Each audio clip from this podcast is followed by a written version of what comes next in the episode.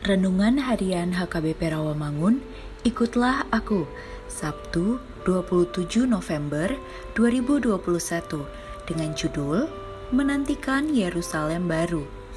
Bacaan kita pada pagi ini tertulis dalam Nehemia 9 ayat 26 sampai 31 dan bacaan kita pada malam ini tertulis dalam Lukas 21 ayat 20 sampai 24 dan kebenaran firman yang menjadi ayat renungan kita hari ini ialah Wahyu 21 ayat 4 yang berbunyi dan ia akan menghapus segala air mata dari mata mereka dan maut tidak akan ada lagi. Tidak akan ada lagi perkabungan atau ratap tangis atau duka cita sebab segala sesuatu yang lama itu telah berlalu. Demikian firman Tuhan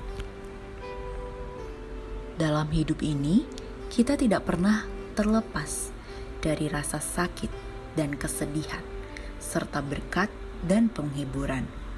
Bahkan Ayub, seorang yang benar di mata Tuhan, mengalami rasa sakit dan kesedihan pribadi.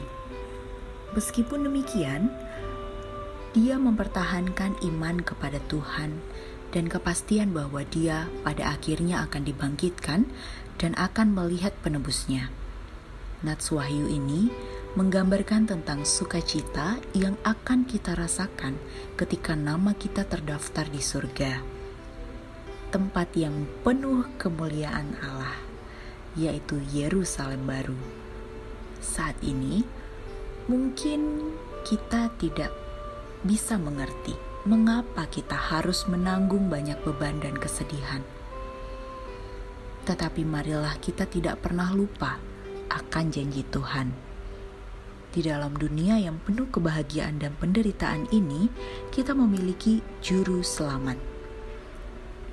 Ketika kita mengalami kesedihan, jangan pernah lupa bahwa kita memiliki penghibur, yaitu Roh Kudus yang diutus Bapa untuk menghibur kita. Yesus datang untuk menyembuhkan yang patah hati, membebaskan orang-orang tawanan, memulihkan orang buta, dan membebaskan orang-orang yang tertindas. Tuhan memperhatikan kita. Jadi, mendekatlah ke pelukan penghiburannya. Percayalah pada kasih dan janji penebusannya yang kekal sampai selama-lamanya. Tuhan akan selalu hadir menolong kita, dan Dia berjanji bahwa tidak akan ada lagi air mata dan maut, serta tidak akan ada lagi ratap tangis atau duka cita di tempat surgawi kita, Yerusalem yang baru. Mari kita berdoa. Bapa, Engkaulah sumber penghiburan dan masa depan kami. Tuntunlah kami senantiasa dalam menjalani kehidupan ini dengan penuh pengharapan. Amin.